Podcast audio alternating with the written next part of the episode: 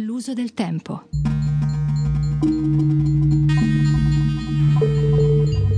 Comportati in questo modo, caro Lucillo. Diventa padrone di te stesso e tieni con cura il tempo che fino a questo momento ti era stato sottratto o ti scappava. Convinciti che ciò che ti sto scrivendo è verità. Diverse ore ci vengono rubate da occupazioni senza senso, altre ci sfuggono quasi di mano. Ma la dispersione più ignobile è quella che avviene a causa della nostra incuria.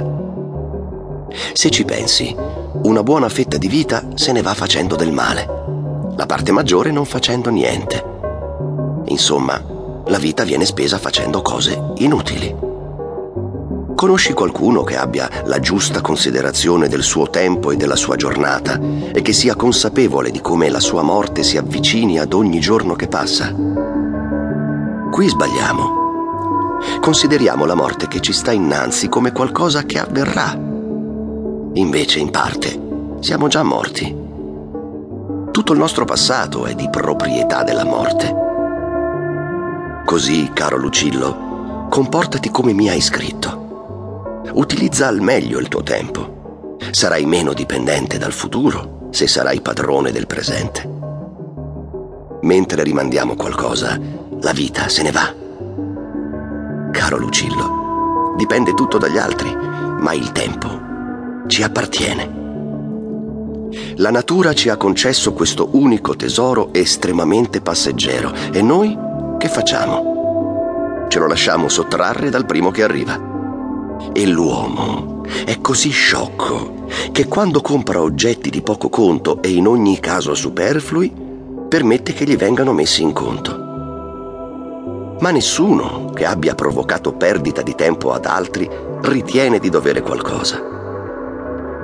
Invece, questo è il solo tesoro che l'uomo non può rendere, neanche volendolo. Mi chiederai come mi regolo io che ti sto consigliando. Te lo dico con onestà. La mia vicenda è quella di una persona che spende senza problemi, ma che è accorto con la sua amministrazione.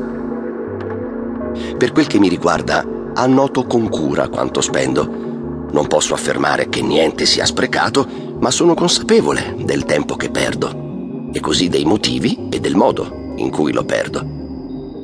In pratica sono in grado di spiegare le cause della mia miseria. Succede anche a me, come a quasi tutte le persone che sono andate in rovina senza averne colpa. Tutti sono comprensivi, ma non aiutano. E quindi, io penso che non è un miserabile chi, pur possedendo poco, se lo fa bastare.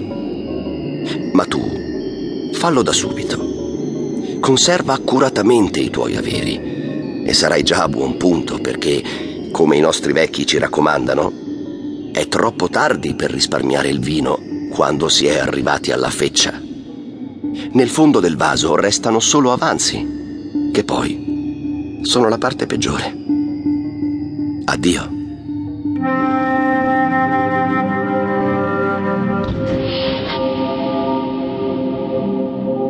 Lettera 2.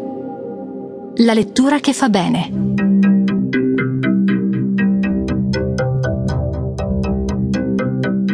Quanto leggo nella tua lettera mi tranquillizza. Non viaggi e né tantomeno scalpiti, spostandoti di continuo. Questa smania è una caratteristica degli animi malati.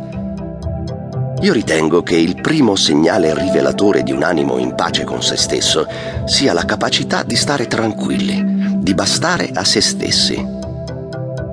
Fai anche attenzione alle letture che scegli non passare da un autore all'altro in modo casuale. Devi saper riconoscere gli autori di valore e orientarti su di loro se vuoi arricchire te stesso in modo duraturo. Chi vuole essere dappertutto non sta da nessuna parte. Chi trascorre la sua vita girovagando incontrerà molte persone, ma neanche un amico vero. La stessa cosa succede a chi non si impegna con costanza alla conoscenza di nessun autore, ma spulcia velocemente qua e là. Non serve e non sazia vomitare subito dopo aver mangiato. Non c'è nulla che ostacola la guarigione come cambiare farmaci di continuo. La piaga.